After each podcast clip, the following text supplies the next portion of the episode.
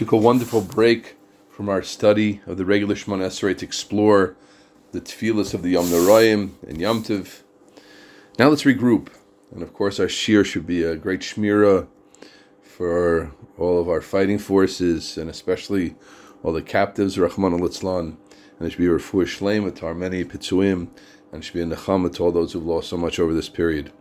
And all we say in Shemoneh Esrei that relates to our current situation, we should have kavana for, and the Ribono Shel Olam should fill in all the gaps. Hashem see us as nenas. We don't know what to say. We don't know how to fill in. We don't know how to make all the tikkunim. So you take all of our words in Shemoneh Esrei, which are so powerful, and bring them all all in the right places to get us out of our situation, Reivan Yenu, and to bring the Geula Shlem B'Heri Amenu. We're up to Etzemach David. And as we dive back in, and we've taken such a long break, let's just regroup. At Semach is the 11th of the original 12 Bakashos. Right? Shemoneh Esrei being broken down into three groups. The first three brachos, the last three brachos, and of course the middle 12 brachos, which are the Bakashos, which became 13. But let's just talk about it in terms of its original 12 for simplicity. The Vilna Gaon taught something that we've been choser on many, many times. It's so eye opening and enlightening that the 12 isn't 12. The 12 is really 6 and 6. The first six brachos, we're really talking about man's needs, if you will, in a now and current way. And first, the first three, that six broke down to another three and three. The first three being man's ruchnistic needs, tshuva, das, etc. And there's gashmiastic needs, the gulas that we need on a day-to-day level, as we explained, refuah, etc. The second six, in Rav Aaron Feldman's understanding of the Gaon in his Sefer Shei Nivi, is Hashem drawing close to mankind. The first six was where we are today, what we need and now is Hashem drawing close to my in, drawing close to mankind. In my words, I would say it more. It's about tikkun olam in a big way. It's the Geula, etc. That's the second six which we find ourselves in. In the second six, it also breaks down to three and three, which is just a beautiful structure. And as we emphasized again, it's a good way to keep the Shemona so clear in your head, organized and understandable to see it that way. The first six, Tikab Shofar, Shiva Shovtenu Ala Tzadikim, is Hashem preparing Klal Yisrael to serve as a receptacle for divine presence. Right? The Gul is coming, the Shekhinah is coming back, Yerushalayim is coming back, Mashiach is coming. What do we have to do to get ready for it? What we have to do to get ready for it was all that we discussed. Takab Shofar, us getting ready, moving, having the Shoftim, getting rid of the bad guys, Lamal Shinim, Ala Sadikim, to establish our leadership as it should be, etc. Then the second three is everything is now set and Hashem is finally revealing Himself. What are the steps for the Geula? What are the steps of the Tikkun Olam to bring the world to its to its right place? Yerushalayim, Yercha, the bracha we dealt with. Hashem, please build up Yerushalayim, build the Beis Hamikdash. Let us get ready in that amazing way. Then finally, we get to Tzemach David Avdecha, which is clearly uh, bracha ba Mashiach and Malchus Beis David, etc.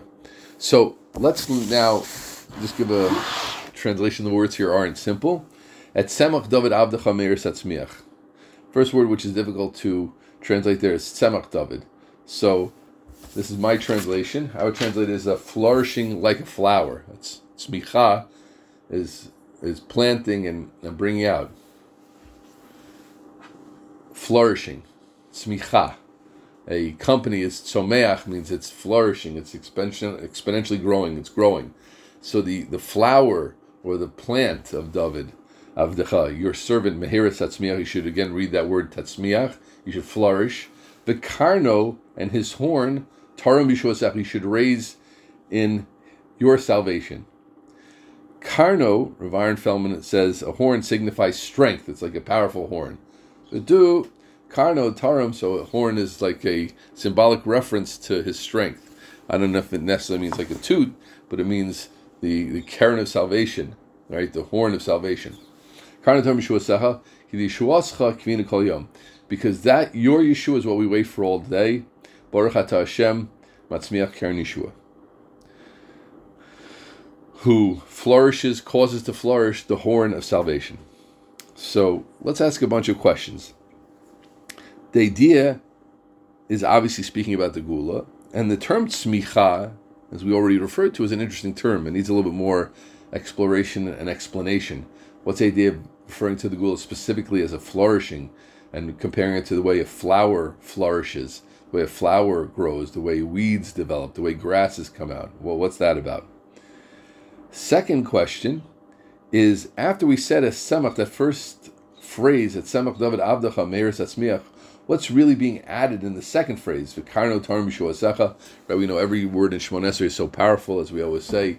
120 chachamim, peineim, neviim, as the Nefesh HaChaim said, put into this tefillah the deepest kavanas, the most amazing kavanas, the most world-changing kavanas. So why did they need that phrase? We said it. Bring the geula this way. Bring the geula that way. Right? Just make it happen already. Right? and make it flourish. So what are we really adding there? Third question is why do we all the time and here also do we refer to the Yeshua as Yeshua, Yeshua Hashem? Why not refer to as Ezra Hashem? Why not say Vikarno Tarim Be'ezrascha or Begulascha? What what what's specifically referred to in the word Yeshua? Okay, those are all the things we want to unpack. Tzmicha, back to our first question. In my mind, this is my understanding, um, based on I think things I've heard. I can't point to a specific source, but is really a beautiful picture. By the way, it's based on psukim in Yecheskel and Tehillim. There's a possible Yoma atzmiach keren leDavid Avdi. So much of tefillah. We don't emphasize that so much in our shir, but so much of the language of the tefillah is taken from uh, Tanakh, and here we see an example. That's a pasuk.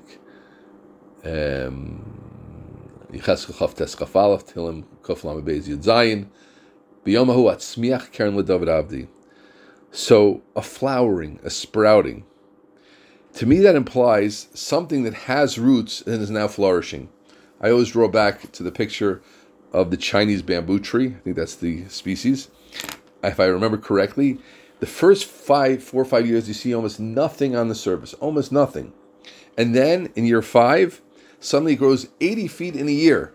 Now think about that. That means every four days you look, it's another foot.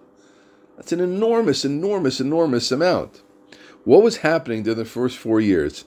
A complex and complete um, circuit and system of roots was forming, right? You can't just suddenly grow 80 feet in a year, one, one and almost two feet every week. You can't do that in six and a half feet a, a month. Incredible. How did that happen? Because all the shurish, the shrushim, the roots were getting in place and forming themselves. That's the idea of tzmicha, right? There's so much below the surface that we don't see. And here's the point the part below the surface is what gives life and existence and sustenance to what eventually and growth to what eventually comes out on the surface.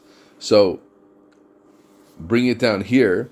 That means, if I'm understanding correctly, that the seeds of Geula, the roots of the Geula are all, all in place. All that happens is we need to come to service. So at Semach David Abdacham what we're saying is, Hashem, all those seeds which you've been putting into the Geula, which we believe in Muna Shlema, that you've been placing since the Horban and probably even before the Horban, Uh, with your Hanhagas Yichud, you've been planting, planting, and moving things and organizing things and setting up things and developing things that they should all flourish. That bamboo tree, finally bring it out. David Avdecha Meir. And this is what we've seen before, pointed out by the Dover Shalom. The the present tense. We don't say go al Yisrael. We said go el Yisrael. We didn't say Yiv Yibane Yerushalayim, or Bana Yerushalayim, we say Bona Yerushalayim. He's being Bona Yerushalayim now, and finally in the end of this bracha itself, Matzmiach Karen Yeshua. We don't say Yatzmiach, he will. Matzmiach Yeshua, he's doing it now, and we want, um, we want, Bezrat Hashem, all those seeds that the Baruch has put into the Bria to come to their full uh, fruition and their full flourishing. And let's just end this episode with the thought that if we, one would be misboning on that, one would think about that. Moshe Tzarich would be incredibly happy. I'm living in a world where yes, there's darkness, yes, there's Holocaust, yes, there's Inquisition, yes, there's Gullus, right? But there, the seeds of Geula are, are there and they're sprouting all the time, and, and there's things that are happening.